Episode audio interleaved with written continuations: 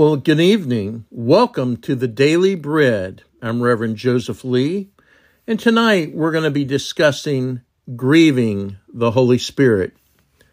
Our text tonight is based on Ephesians 4 17 through 32. As I laid in bed the other night, I started to think about how we grieve the Holy Spirit. I just cannot imagine how Jesus would have felt when he sees his children rebelling and turning from him. Then the Lord reminded me of how we grieve about things that have happened concerning our own loved ones and children, our parents, siblings, and spouses. It's because that we love them so very much that we grieve when something bad happens. Now multiply that infinite amount of times and the grief will be so overwhelming. And we cannot even comprehend it. That is what happens when we grieve the Holy Spirit. We are, in fact, grieving Jesus as well as our Heavenly Father, many times more than we can ever imagine. Let's look at what it says about how we should live our lives and not grieve the Holy Spirit which sealed us when we came to Christ Jesus.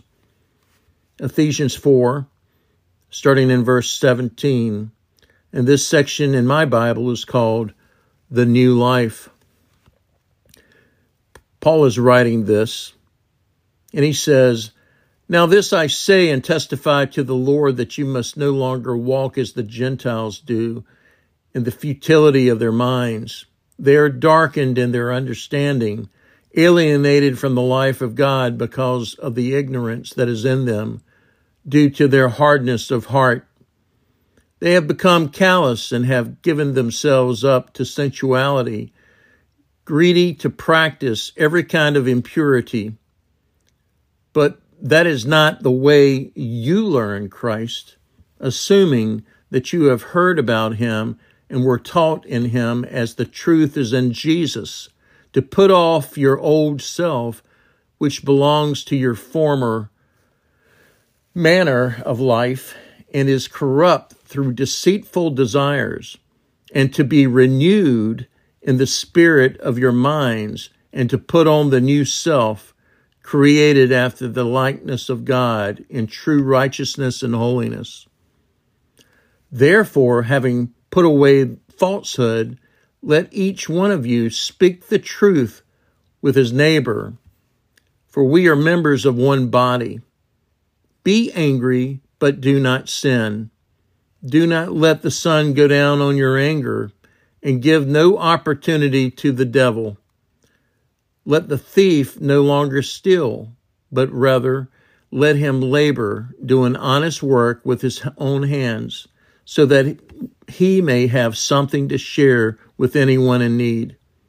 Let no corrupting talk come out of your mouths, but only such as is good for building up, as fits the, the occasion, that it may be that it may give grace to those who hear.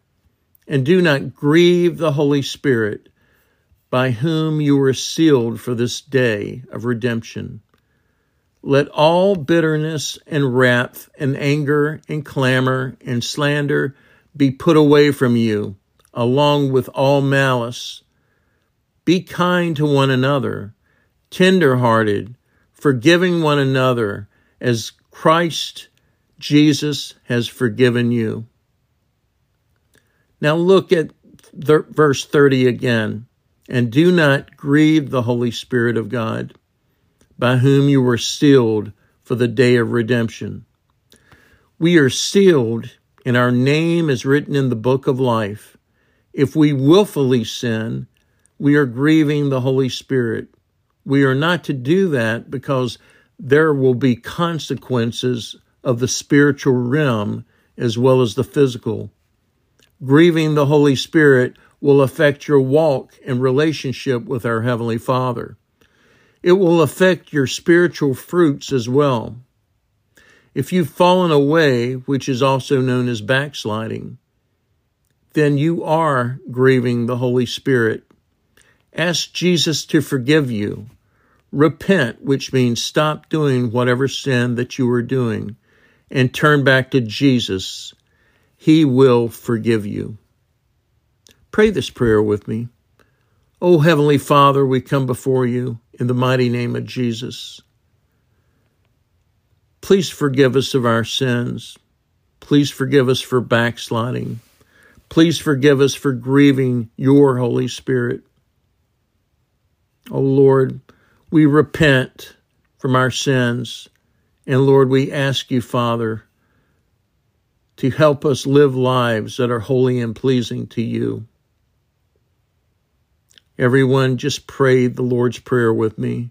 Our Father, who art in heaven, hallowed be thy name, thy kingdom come, thy will be done on earth as it is in heaven.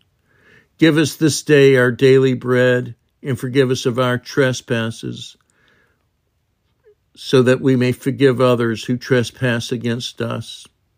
And lead us not into temptation, but deliver us from evil. For thine is the kingdom and the power and the glory forever. Amen. Well, thank you, friends, for joining us for the daily bread tonight. This has been a work of Marketplace Evangelism Today.com, as well as Marketplace Evangelism Ministries Incorporated. Until next time, this is Reverend Joseph Lee, and you have been listening to The Daily Bread. God bless.